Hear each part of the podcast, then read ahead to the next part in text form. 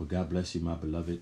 This is Minister S.N. Crockett, Jr. with Jesus Christ, our Lord Christian Fellowship, with our second of our weekly installment of our broadcast, The Truth of the Gospel. The truth of the gospel. We're going to continue and possibly conclude our discussion of Jesus and liars.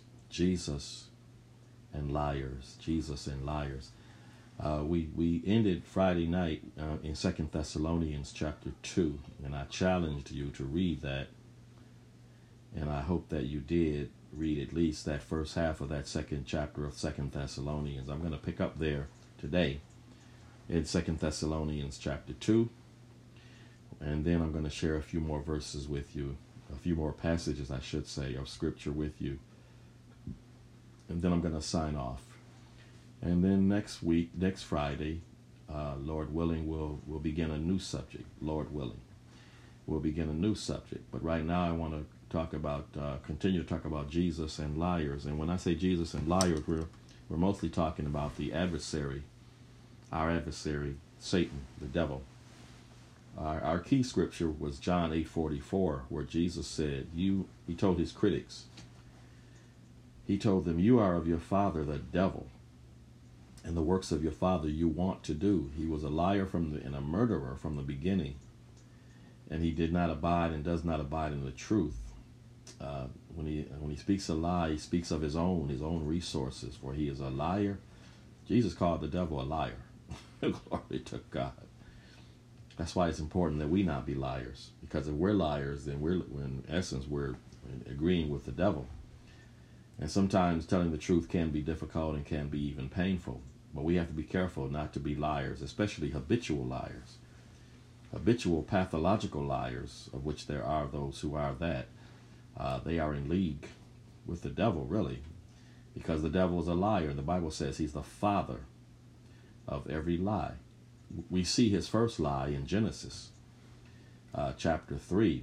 But we know he told lies even before that. I mean, I guarantee you he lied to those angels in heaven before they were drop-kicked out of heaven. He lied to those angels and caused them, deceived them into rebelling against God. Probably telling them that they were going to be able to take over heaven, and that Lucifer, he was Lucifer then, that he would be their Lord and Master, and that they would be, probably the highest ranking. They would be in charge, large and in charge, etc. I guarantee you he lied. And they were drop-kicked out of heaven. And then but our first specific evidence of his lying and deceit is in Genesis chapter 3, where he deceived Eve into eating of the fruit of the tree of knowledge of good and evil. And Adam, who was there with her, we believe, he willfully sinned against God. Where Eve was deceived, Adam willfully sinned against God, and they were evicted, expelled from the Garden of Eden. But even before they were expelled, God made them coats of skins. And that was a type, a shadow of God who would eventually cover and eventually wash away our sins by the blood of his dear son, Jesus. Because remember, before God made them coats of skins, Adam and Eve, when they sinned and their eyes were open and they knew they were naked and they were ashamed of their nakedness, which is something God did not want. He did not want them to be ashamed of their nakedness. But once they ate of the forbidden fruit, they were ashamed of their nakedness. They sewed fig leaves together. That's a type of man trying to use his own devices to cover up his sinfulness. But God came behind them and made coats of skins. And in order for him to make coats of skins, God had to kill a sacrifice himself. That foreshadowed the sacrifice of our Lord and Savior Jesus Christ, who would eventually die at Calvary's cruel cross for our every sin. He shed his blood, and the blood of goats and bulls could not take away our sins. The blood of an animal cannot take away the sins of a man.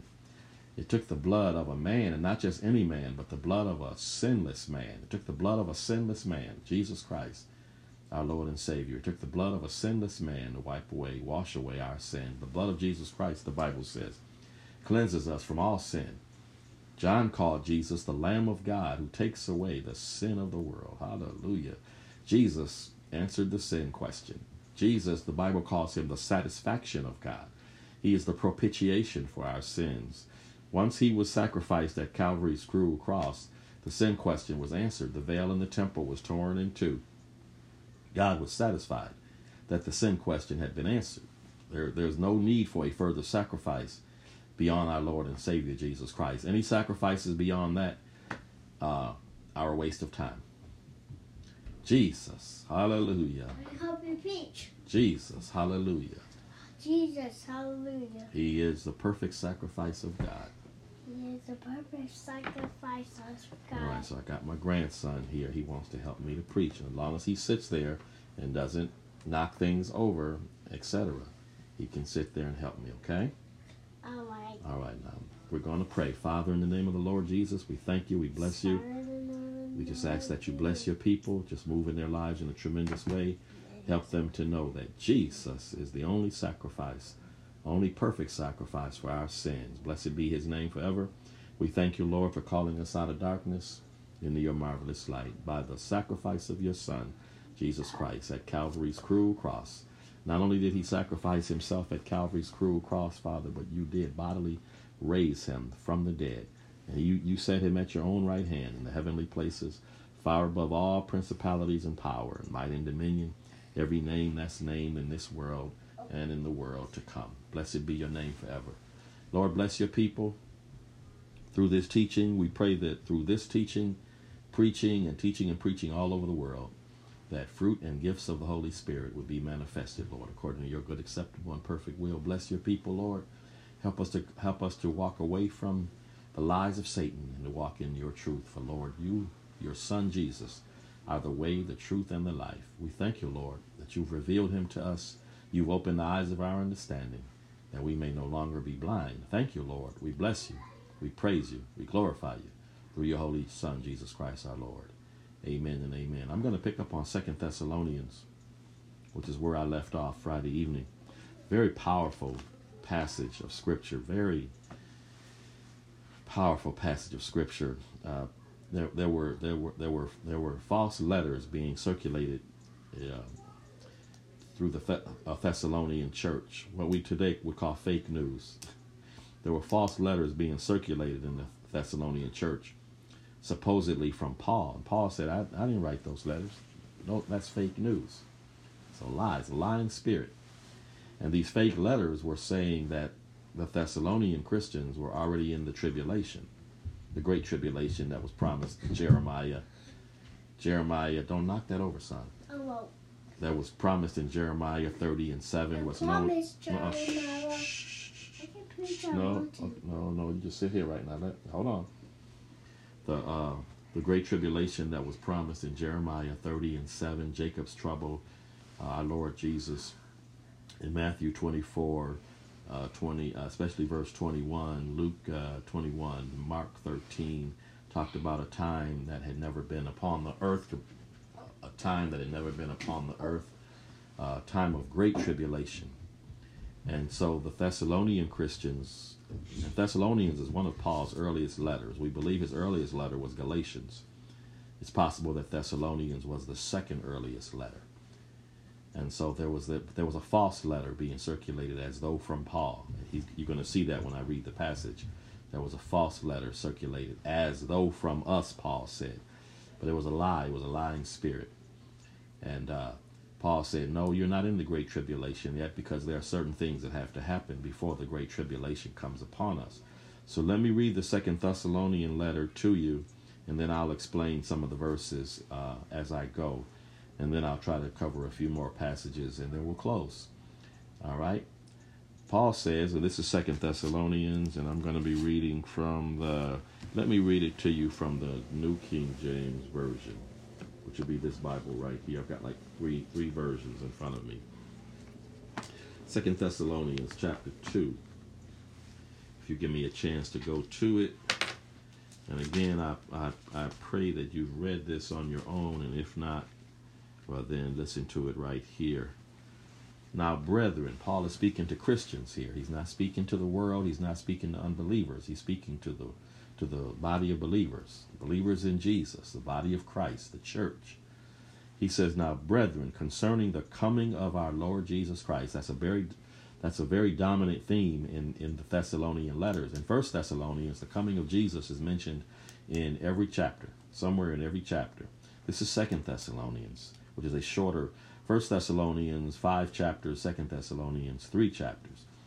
But here he mentions the coming of our Lord Jesus Christ. So for some reason, the Holy Spirit ordained that the coming of Jesus be a very dominant theme to the Thessalonian Christians, even more so than some of the other epistles or letters. Now, brethren, concerning the coming of our Lord Jesus Christ and our gathering together to him. Did you hear that? The coming of our Lord Jesus Christ and our gathering together to him. That's not talking about communion. That's talking about the parousia, the coming of the Lord Jesus Christ and our gathering together to him. That sounds like it's talking about the rapture, when the church is raptured out of the earth before the beginning of the Great Tribulation. Let me read it one more time. Now, brethren, so he's speaking to believers. He's not speaking to the people who don't believe in Jesus.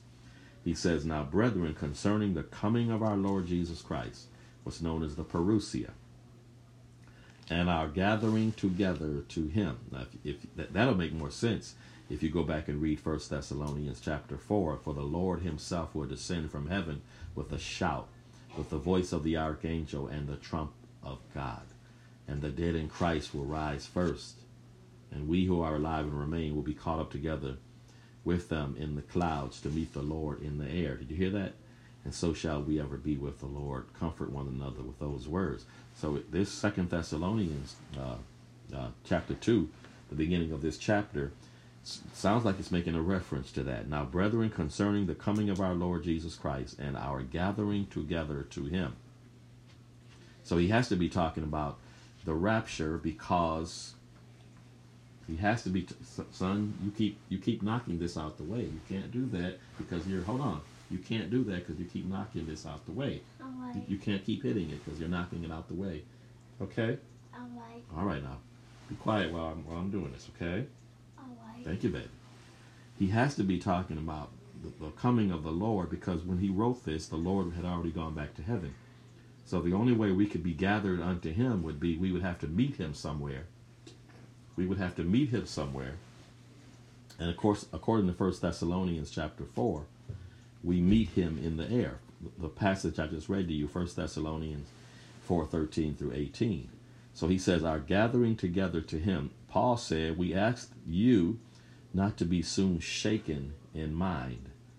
Remember, false letters were being written purportedly by Paul. And he said, no, I didn't write those letters. I didn't write that. You ever had somebody lie on you? Well, that's what he's saying right here. No, these people are lying on me. Apostles of Satan. Because the Bible says, Paul said it in 2 Corinthians chapter 11. He said, there are false apostles. Jesus talked about it in Revelation chapter 2, the church at Ephesus. He said, you've tried those who say they are apostles, and they are not. They're liars. You found them to be liars. Where now we're dealing again with false apostles. Paul said these are false preachers, jackleg, bootleg preachers, pseudo-prophetos, false prophets, false teachers. He says, not to be soon shaken in mind or troubled, neither by spirit or by word or by letter, as if from us. Did you hear that? As if from us, as though the day of Christ had come. Let no one deceive you by any means. See, there was a deception, a lie, satanic lie and deception.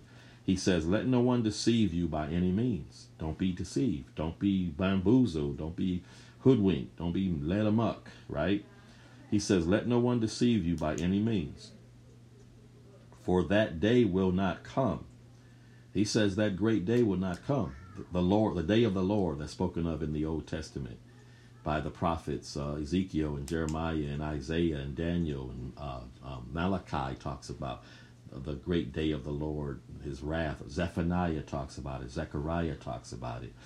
Joel talks about it in that same passage and that same book. That same chapter, I should say, and that same, and then preceding and following chapters in Joel's prophecy. We know the part that says, I will pour out my spirit on all flesh, and your sons and daughters will prophesy, your young men will see visions, your old men will dream dreams, and on my handmaidens I will pour out, and servants I'll pour out my spirit and they'll prophesy. We know that part, but there are other parts of that chapter and other chapters where the day of the Lord's wrath is preached, is discussed. When Jesus read Isaiah in the synagogue in Luke chapter 4, he stopped. He was reading what we call Isaiah 61.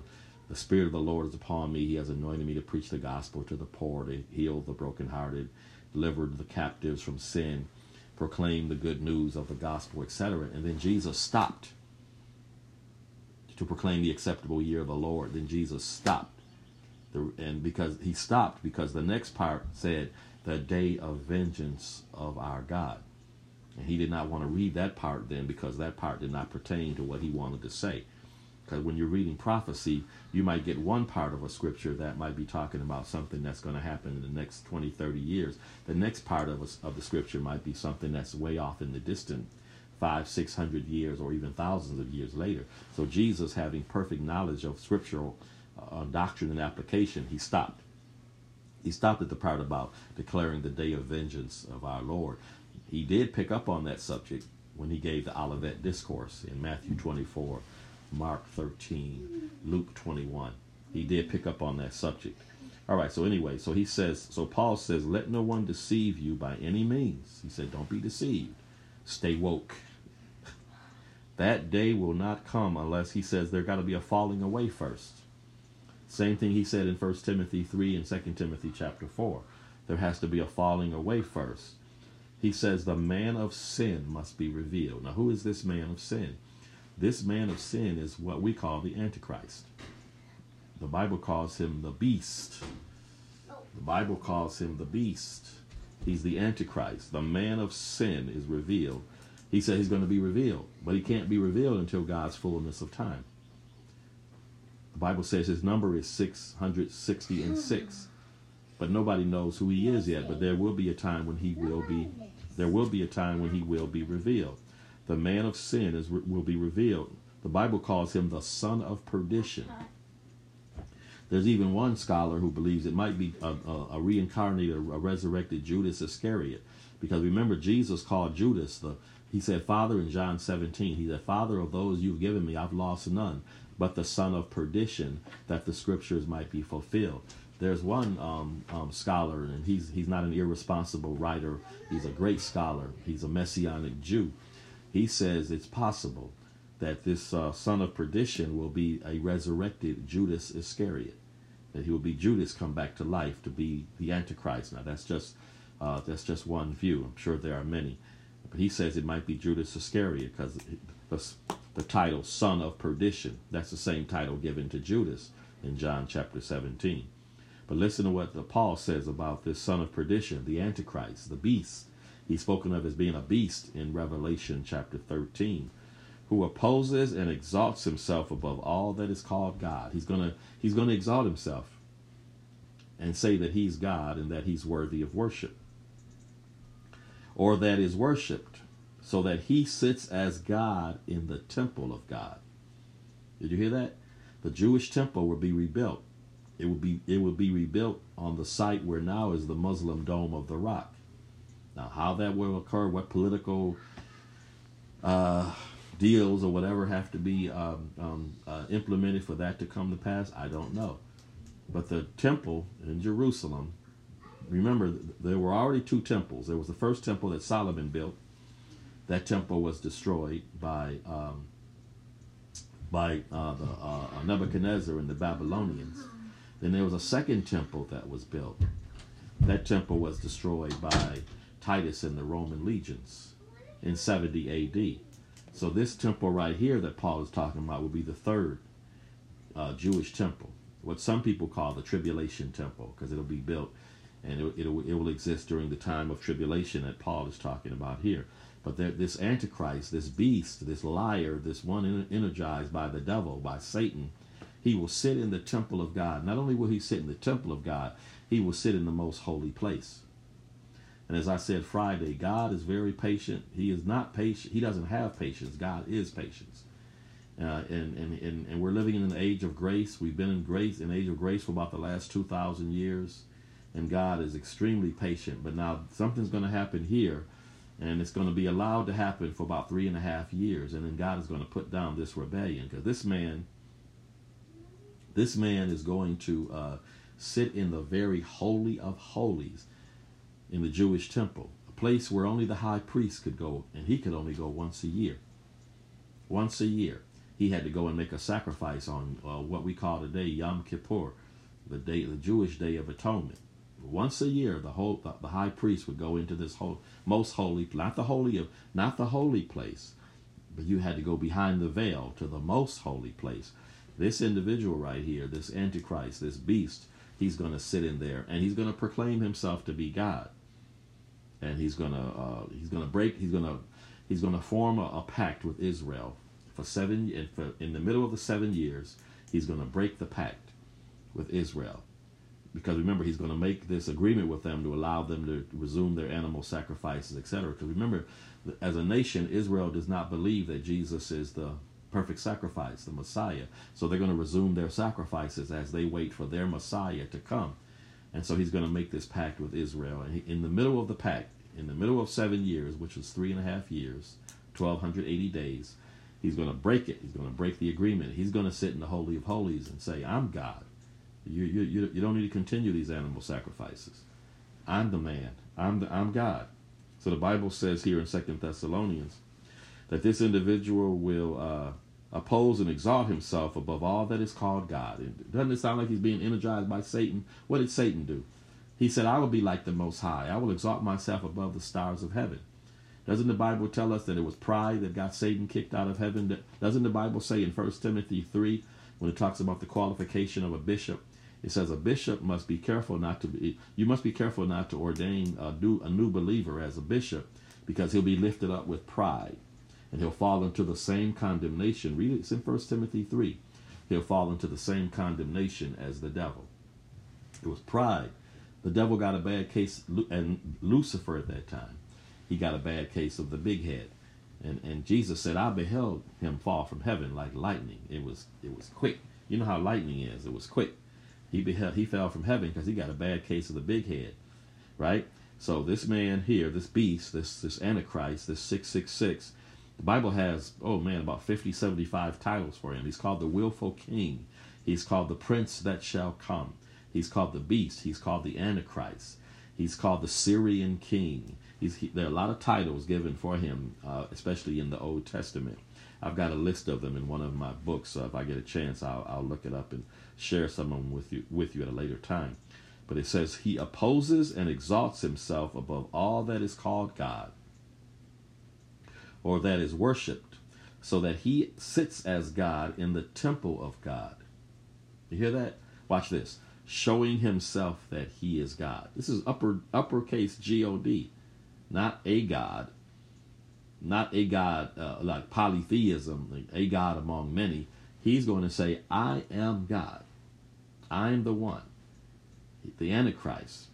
Paul said, do you not remember that when I was still with you, I told you these things? And now you know what is restraining, holding back, that he may be revealed in his own time. For the mystery of lawlessness, the lying spirit of lawlessness, of rebellion against God, the iniquity, I think the King James uses iniquity, where this is the New King James, it uses lawlessness. For the mystery of lawlessness is already at work. Only he who now restrains will do so until he is taken out of the way. Now, there are many, and it seems to make sense, who believe that the restraining force that's keeping the Antichrist from being revealed, that the restraining force is the Holy Spirit. I used the analogy Friday night. You're the restraining force in your home from keeping your children from just going buck wild. But if you were to leave town and tell your children, I'm going to be gone for a while. We're going to be gone out of town for 6 months. It would be you as the restraining force. You're gone. Your children, if they know you're going to be gone for 6 months, they could have parties and raid your liquor cabinet and find out where you keep your guns, your firearms, etc. Because you as the restrainer, you the parents who are the restrainers in the home, you are the lawgivers in the home, you are the disciplinarians in the home. Now you're the restrainers, you're gone. And they know you're going to be gone for 6 months. Well, I use that analogy to say the restraining force in the world now is the Holy Spirit in the church. As much fault as the church has, the church is still the body of Christ. As much fault as is in the church with people, all of us, because we're human, the church is still the sanctified body of Christ. Positionally, we are sanctified in Jesus, although we don't always act like we're sanctified. Positionally, we're sanctified. I can prove that by Scripture. If you go to the Corinthian letter, the Corinthian church was one of the most worldly, carnal churches of all the churches, probably the most worldly, carnal of all the churches, yet Paul said, you're sanctified by our Lord and Savior, Jesus Christ. So there's positional sanctification. And then there is actual experiential sanctification, meaning people who walk like they're sanctified. But the moment you give your life to Jesus, you are positionally sanctified. If you go back and read the beginning of the First Corinthian letter, Paul didn't say Paul an apostle to these Christians, you know, who are acting crazy and having, you know, sex with their fathers' wives and doing all kind of crazy. He says, Paul an apostle to the brethren sanctified in Corinth. Then he says in 1 Corinthians chapter 6, he talks about those people who would not inherit the kingdom of God. Then he says, and such were some of you, but you are washed, you are redeemed, you are sanctified by the blood of our Lord and Savior Jesus Christ. So the church, as maligned as we, as bad a reputation as we bring upon ourselves in the presence of the world, the church is still the sanctified body of our Lord and Savior Jesus Christ. I'm talking about true believers. I'm not talking about everybody who walks into the building on Sunday morning. I'm talking about true believers in Jesus. Getting back to Second Thessalonians. Do you not remember that when I was still with you, I told you these things? And now you know what is restraining, that he may be revealed in his own time.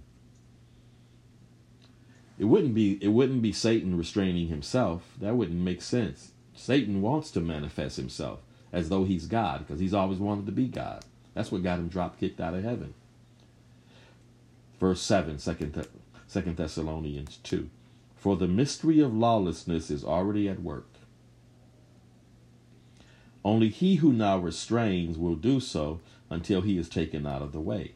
This is thought to be the Holy Spirit in the church, or when the church is raptured, that this restraining power of the Holy Spirit is not saying the Holy Spirit still won't be manifesting himself in the earth. It's not saying that, although there are some who may hold that view. But it's saying the restraining ministry of the Holy Spirit. Remember, one of the ministries of the Holy Spirit is to restrain. There was a time when Paul and certain of his companions wanted to go preach somewhere, and the Holy Spirit said, no, don't go there. So the Holy Spirit is, and I'm sure there are other instances, if I look closely enough in Scripture, the Holy Spirit is a restrainer. He leads and guides. The Holy Spirit really actively has the role that Jesus had when he walked the earth for about 3 years.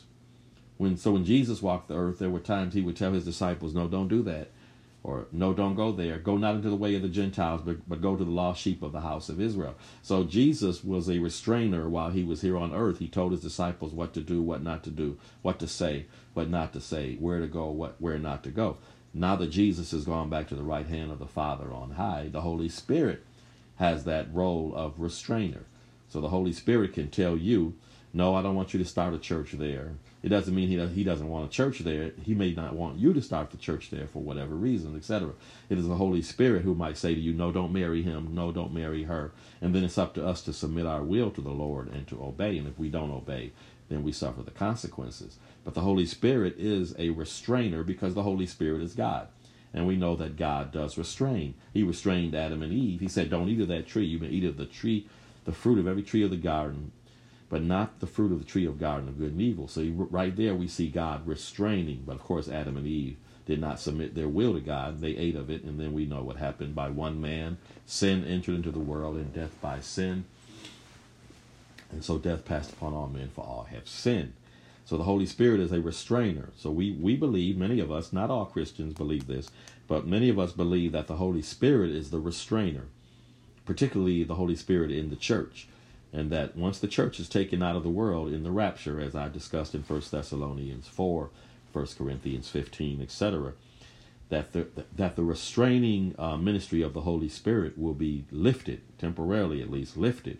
And this is where the Antichrist, the man of sin, the willful king, the prince that shall come, 666, the Antichrist, the beast, and these are all these other titles, the Assyrian king, he would be manifested. Paul said the mystery of lawlessness is already at work. Only he who now restrains will do so until he is taken out of the way. Then the lawless one will be revealed. Hear that? Whom the Lord will consume with the breath of his mouth. The Lord doesn't need our armies, our military, our nuclear weapons, our smart bombs. The Lord doesn't need that. The Bible says the Lord will consume this lawless one with the breath of his mouth. Glory. Whew. And destroy him with the brightness of his coming. My gosh, I'm on his side. I'm on Jesus' side. If y'all want to be on the side of Allah and Buddha and Hare Krishna and the Dalai Lama and Islam, if y'all want to be on that side, that's up to you. But I believe that's a very foolish choice. I'm on the Lord's side. I'm on the side of him who can destroy with the breath of his mouth. If he can destroy with the breath of his mouth, that means he can give life with the breath of his mouth. It says he can destroy with the brightness of his coming. If he can destroy with the brightness of his coming, he can give life with his brightness, his Shekinah glory. Scripture says so. For God who commanded the light to shine out of darkness, talking about Genesis chapter 1, verse 1, verses 1 and 2. For God who commanded the light to shine out of darkness has shined in our hearts to give us the knowledge of the revelation of the Lord and Savior, Jesus Christ. I'm on this man's side. I'm on Jesus' side. It says the coming of the lawless one is according to the working of Satan. He's Satan's boy. Just as Jesus obeyed the Father, I don't do anything except my Father tells me. I look to my Father, Father, Abba, Father, even in the Garden of Gethsemane. Just as Jesus looked to the Father, just as Jesus is equal to God in office, in essence, but he's equal to God in essence, but Jesus is subordinate to God in office. You have the Father, the Son, and the Holy Spirit. The Father never looks up to anyone. You never hear of the Father looking up to anyone. Having had no one greater to swear by, the Bible says he swore by himself, saying, surely blessing I will bless you, and multiplying I will multiply you, he said to Abraham. But Jesus looks up to the Father. Father, Abba, Father, if it be your will, let this not come to pass. Take this cup of baptism of suffering from me, etc. So Jesus, the Son, looks to the Father. See what I'm saying? So just as Jesus looks to the Father, as the second entity of the Trinity looks to the Father, so this lawless one will be energized, directed by Satan. It says so right here. The coming of the lawless one is according to the working of Satan, with all power, signs, and lying wonders. Did you hear that? All power, signs, and lying wonders. Power, signs, these will be actual miracles, but they'll be energized. And God is allowing this for his own purpose, his own glory. The beast will be energized by Satan. All power, signs, and lying wonders. Watch this. And with all unrighteous deception. Now, that's the epitome of a liar. All unrighteous deception among those who perish. Among those who perish. Perish how? They're going to perish for eternity. Because these individuals are going to accept the mark of the beast. That's the ultimate point of no return. Once you accept the mark of the beast, there's no salvation after that. You cannot be saved after you accept the mark of the beast in your hand or in your forehead. You cannot be saved. It's in the book of Revelation. You cannot, it's in Revelation starting around chapter 13, starting at chapter 13. You cannot be saved once you accept the mark of the beast. There's no point, there's no return after that.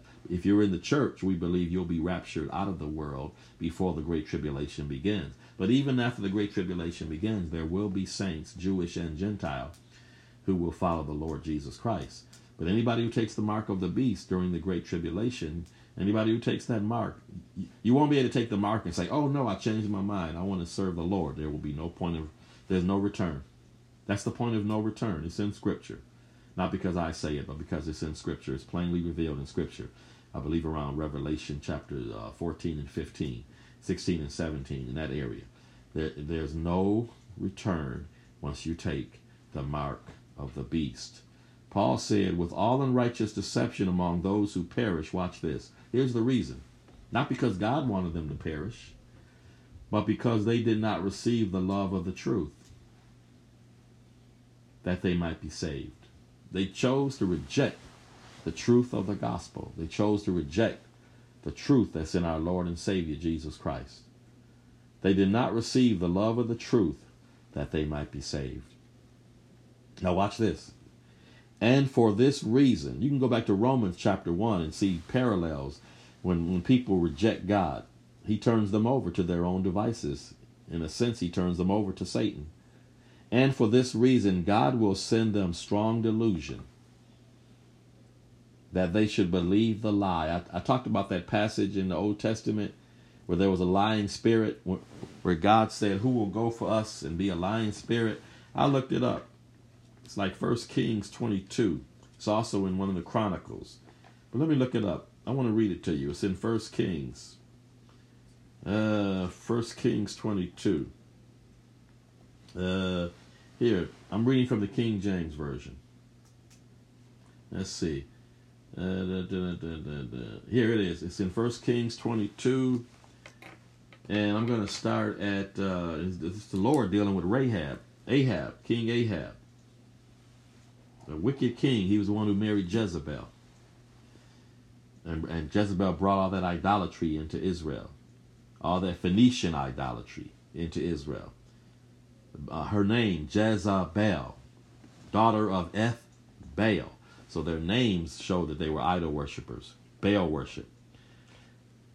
All right, let me start at verse 18. And the king of Israel said unto Jehoshaphat, did I not tell thee that he would prophesy no good concerning me, but evil? And he said, hear thou therefore the word of the Lord. This is the prophet speaking. I saw the Lord sitting on his throne. Glory to God. And all the host of heaven standing by him on his right hand and on his left. And the Lord said, who shall persuade Ahab that he may go up and fall at Ramoth Gilead? This is the Lord getting ready to destroy Ahab. And one said on this manner, and another said on that manner. Verse 21. And there came forth a spirit, and stood before the Lord, and said, I will persuade him. And the Lord said unto him, wherewith? And he said, I will go forth, and I will be a lying spirit in the mouth of all his prophets. And he said, thou shalt persuade him, and prevail also. Go forth and do so. Now therefore, behold, the Lord hath put a lying spirit in the mouth of all these thy prophets, and the Lord hath spoken evil concerning thee. So we see that instance there in 1 Kings 22, and now we see it being played out here in 2 Thessalonians, where it says, where Paul says, and for this reason God will send them a strong delusion. It's the same God. From 1 Kings 22, it's the same God. God will send them a strong delusion that they should believe the lie. You hear that? They should believe the lie. That they all may be condemned. What kind of condemnation? Temporary condemnation? No. Eternal damnation, eternal destruction from the presence of the Lord. Because as I read in the previous verse, because they received not the love of the truth, they received not the truth of the gospel, that they might be saved. God will send them a strong delusion that they should believe the lie, that they all may be condemned, watch this, who did not believe the truth. That word truth keeps coming up. The truth of the gospel, love of the truth. They did not believe the truth, but they had pleasure in unrighteousness. They preferred to live their lives 80 or 90 or 100 years or 100 plus, 70 years, whatever. They preferred to live their brief life that's like a blade of grass. They preferred to live it pursuing their own pleasures and denying the only God, our Father, and the Father of our Lord and Savior, Jesus Christ, the God of all glory. You hear that? Satan had these individuals so deceived. And if you're not part of the church, if you're alive, you'll have to go into the Great Tribulation. If you don't accept Jesus Christ before the church is raptured, and you're still alive when the church is raptured, which could happen at any time, there are no prophecies that have to be fulfilled for the church to be raptured. There are no prophecies that have to be fulfilled for the church to be raptured. None. The church could be raptured while I'm talking right now. Could be. We don't know when. No man knows when. If anybody tells you they know when, they're lying to you. No one knows when the rapture will take place, but we do know it will take place. And once it takes place, and we don't know how long after, it could be months, weeks, years, sometime after the rapture is when this time period known as Jacob's Trouble, the abomination of desolation, the Great Tribulation, will begin. And Satan will literally come to the earth, Satan himself, and will manifest himself in the Antichrist, in the man of sin, the man of lawlessness, 666, the beast, etc. The prince that shall come, not the Prince of Peace, that's Jesus, the prince that shall come, the lawless one, the Assyrian, the willful king. He's got a lot of different names. Now, I've got a list of them in one of my commentaries. You don't want to have to be here to go through that. But if you don't accept Jesus Christ as your Lord and Savior, you'll either die and go to a Christless grave, or you'll have to go into the Great Tribulation and deal with this whole situation right here. Do not believe the lies of Satan, and do not believe the lies of those who are in league with Satan, what Jesus called the synagogue of Satan. Do not believe their lies, telling you that Jesus is not Lord, that he is not Lord, that he's not worthy, that he's not Savior, that you're okay the way you are. You can walk in your truth. You know your truth is going to land you in the lake of fire that burns with brimstone. But walk in the truth of the gospel. Walk in the truth of the gospel. 2 Thessalonians chapter 2, powerful passage of scripture. I'm going to talk about one more passage of scripture, and then I'll close for the day. That one more passage of scripture is in 2 Peter chapter 2. 2 Peter. I want to go to 2 Peter. I'll tell you what, I'll just stay in the New King James Version. 2 Peter chapter 2. 2 Peter. Peter wrote 2 epistles. And the second one is what I want to read from. 2 Peter chapter 2. In order to understand, of course, chapter 2, it's important to read chapter 1. Tell you what, let me start at verse 16 of chapter 1. Then I'll go into chapter 2 and do some explaining. 2 Peter 1, verse 16, for we did not follow cunningly devised fables. Did you hear that? Even Peter's dealing with the lying spirit of Satan. We did not follow cunningly devised fables when we made known to you the power and coming of our Lord Jesus Christ. Hallelujah. But we were eyewitnesses of his majesty. For he received from God the Father honor and glory when such a voice came to him from the excellent glory. This is my beloved Son, in whom I am well pleased. Peter's talking about the experience at the Mount of Transfiguration. And we heard this voice, which came from heaven when we were with him on the holy mountain, the Mount of Transfiguration, which was probably Mount Hermon in Israel. And so we have the prophetic word confirmed, which you do well to heed as a light that shines in a dark place until the day dawns and the morning star arises in your hearts. Knowing this first, that no prophecy of Scripture is of any private interpretation. For prophecy never came by the will of man. So he's saying no Scripture is based on man's private interpretation, because prophecy, true prophecy, did not originate with man. He says, holy men of God, spoke as they were moved by the Holy Spirit. So that's the backdrop for 2 Peter chapter 2. Let me read that last passage again to you. Peter said, knowing this first, that no prophecy of Scripture is of any private interpretation. For prophecy never came by the will of man, not true prophecy. But holy men of God spoke as they were moved. And we know that it also included holy women. There were prophetesses, we know that.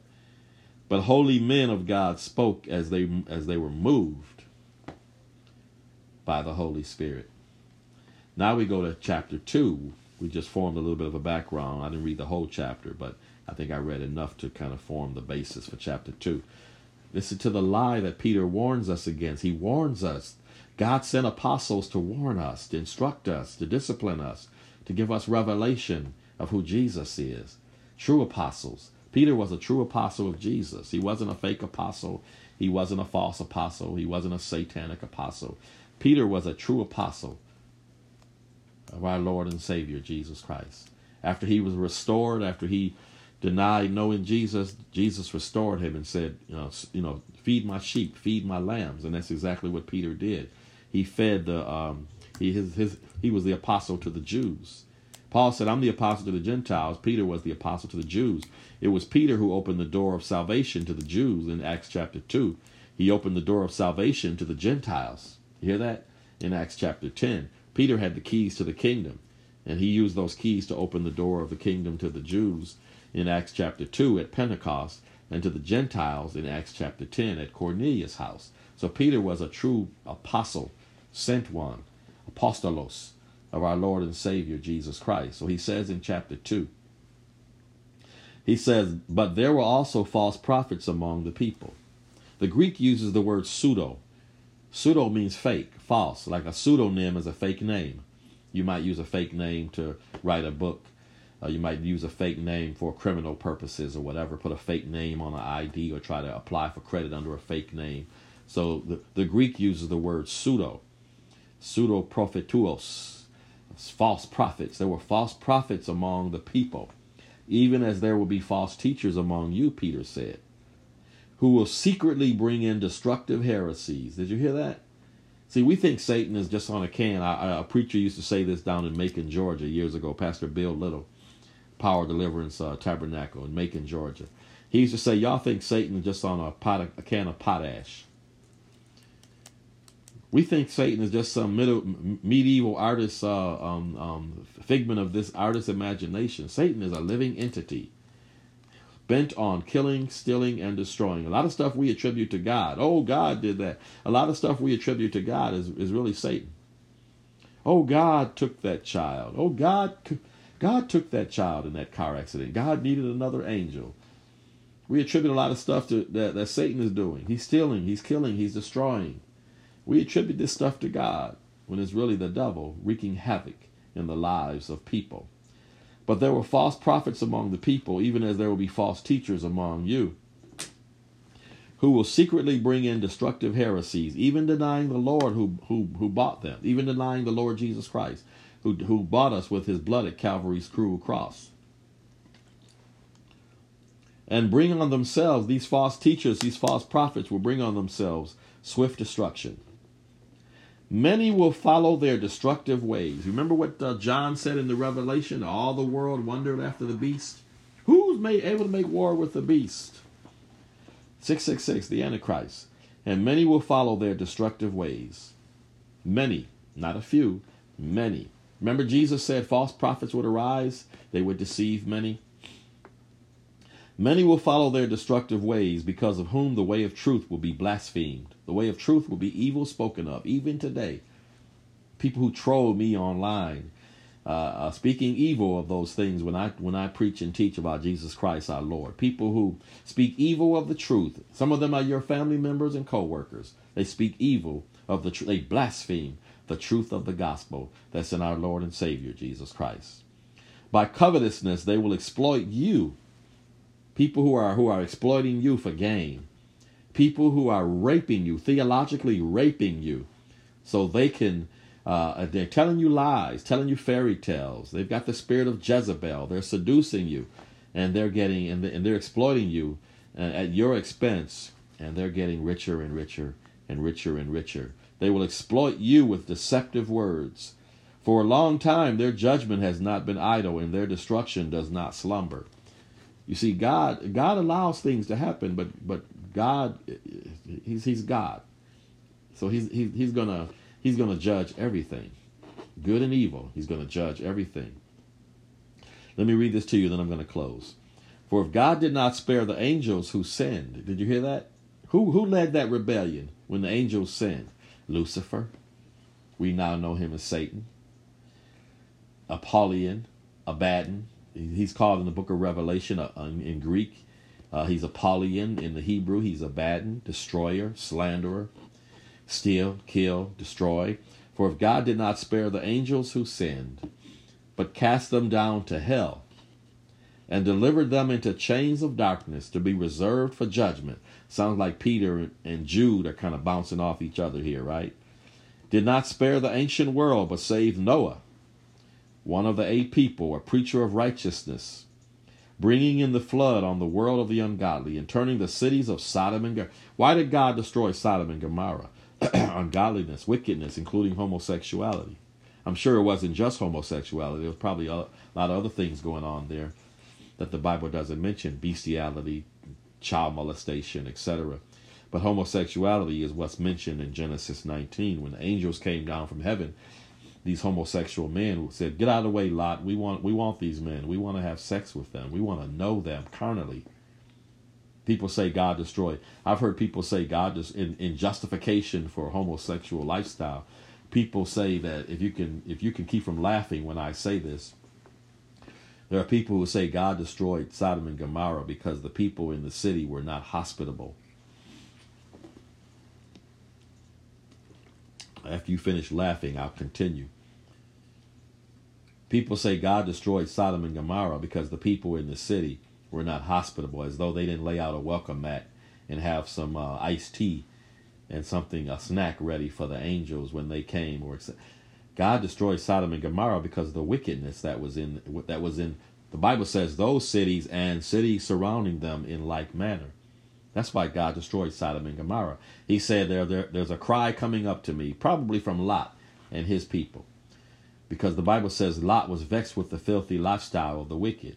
So the cry coming up to God, I'm sure, was from Lot and from some other people who were living in Sodom and Gomorrah, in that area. And God said, I'm going to check it out and see what's going on down there. And he knew what was going on, but as God's ways are, he will go through these steps to check things out. So he sent some angels. And since all angels, according to the Bible, are male, at least in appearance when they come to the earth, they came in the appearance of good-looking men, strapped, swole, good-looking. And when the men of Sodom and Gomorrah saw these good-looking men, they just went crazy. Oh my gosh. And Lot even offered his own daughters. Here, take my daughters. They're virgins. Take them and do whatever you want to do with them. And they said, get out of the way, Lot. You're just a visitor here. Get out of the way, or we're going to mess you up. And so they didn't want Lot's daughters. They wanted these men. And the men who were angels, they blinded these depraved sinners, so they couldn't even find their way back into the door. All right, so anyway, let me move on here. Let me finish. Peter says, for if God did not spare the angels who sinned, but cast them down to hell, and delivered them into chains of darkness to be reserved for judgment, and did not spare the ancient world, but saved Noah, one of 8 people, 8 being God's number of grace, renewal, But saved Noah, one of 8 people, a preacher of righteousness. The Bible says Noah was a preacher of righteousness. A preacher of righteousness, bringing in the flood on the world of the ungodly and turning the cities of Sodom and Gomorrah into ashes. Not because the people weren't hospitable. That's a satanic lie.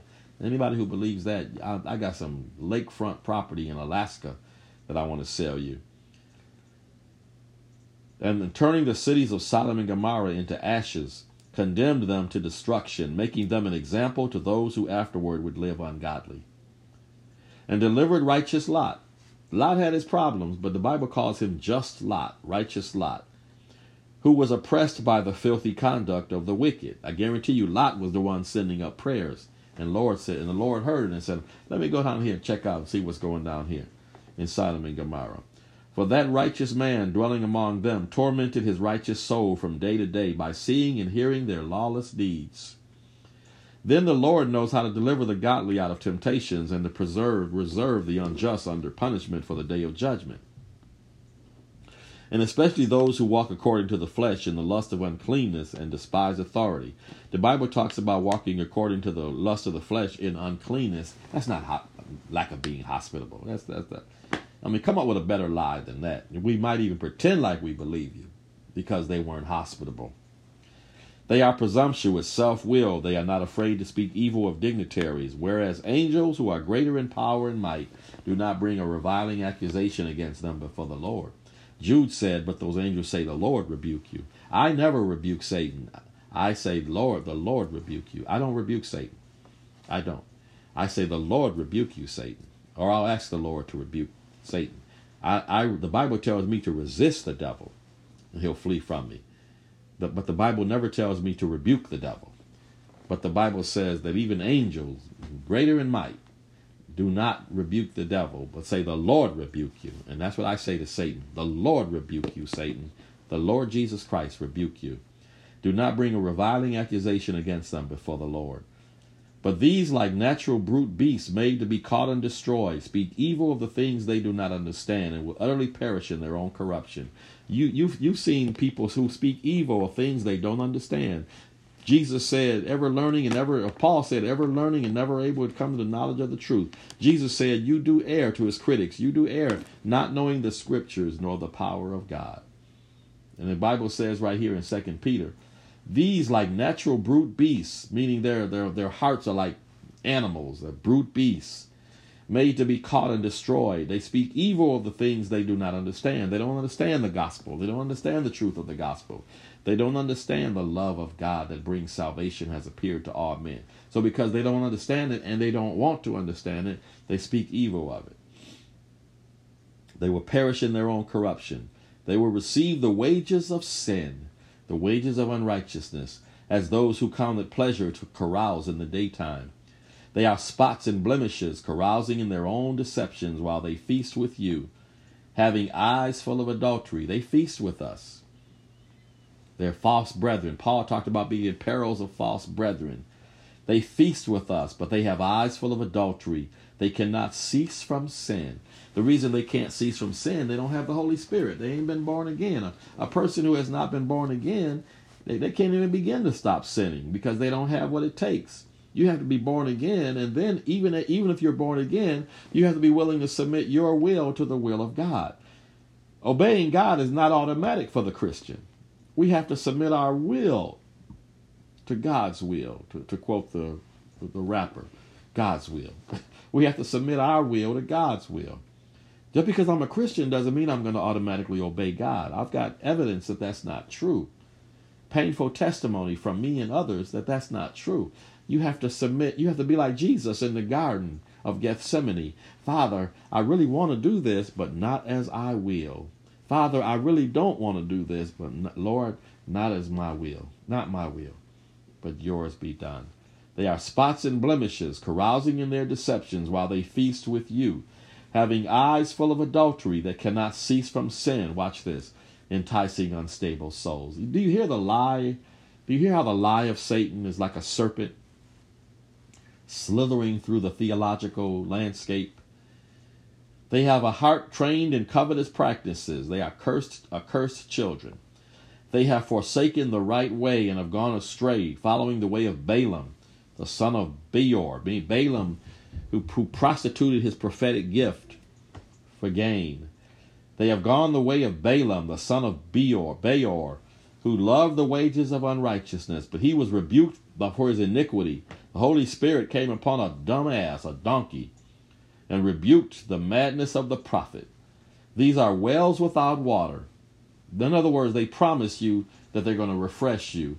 The Bible says they are wells without water. You're going to be disappointed.